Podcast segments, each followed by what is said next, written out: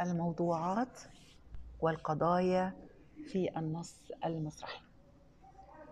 الموضوعات في الدراما مثل تلك الموجودة في جميع أنواع الخيال النثري هي أفكار تعبر عن جانب من جوانب الطبيعة البشرية.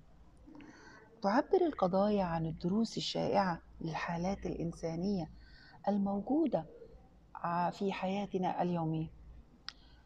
لذا فإن وقت أو مكان آه المسرحية أو ما يسمى بالسياق ليس مهما أبدا عندما ننظر للدروس التي تدور حول معنى أن يكون الإنسان إنسانا بينما يمكن التعبير عن الأفكار المواضيعية بكلمات مفردة أو عبارات قصيرة يتم التعبير عن القضايا في شكل جمل. على سبيل المثال كلمة خوف هي فكرة موضوعية. في حين أن عبارة الغضب والثورة نتيجة الخوف ستكون عبارة عن قضية. للتأكد من إتقانك للفرق ما بين الكلمات أو الأفكار المواضيعية وبين القضايا يمكن أن تقومي معي بهذا النشاط. سأعطيك بعض الكلمات المواضيعية ثم أطلب منك أن تحولي بعضها أو كلها إذا أردت إلى قضايا. فالنشاط هو اذكري القضايا التي يمكنك إنشاؤها من الأفكار المواضيعية التالية. الغيرة هي فكرة موضوعية أو مواضيعية. الصفح بمعنى الغفران. الحب الحرية المنافسة الانتقام. اختاري بعض أو كل تلك الكلمات المواضيعية وحولي بعضها أو كلها إلى قضايا بأن تضعيها في جمل تعطيها معنى أكثر دلالة وأكثر خصوصية. غالبا ما تتجاوز القضايا عنصري الزمان والمكان.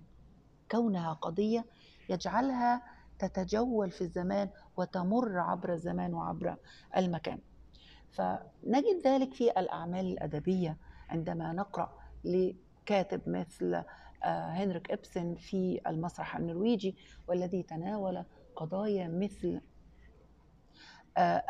كيف يؤثر الدين على رسم ملامح المثالية أو البريغماتية في ذهن الإنسان.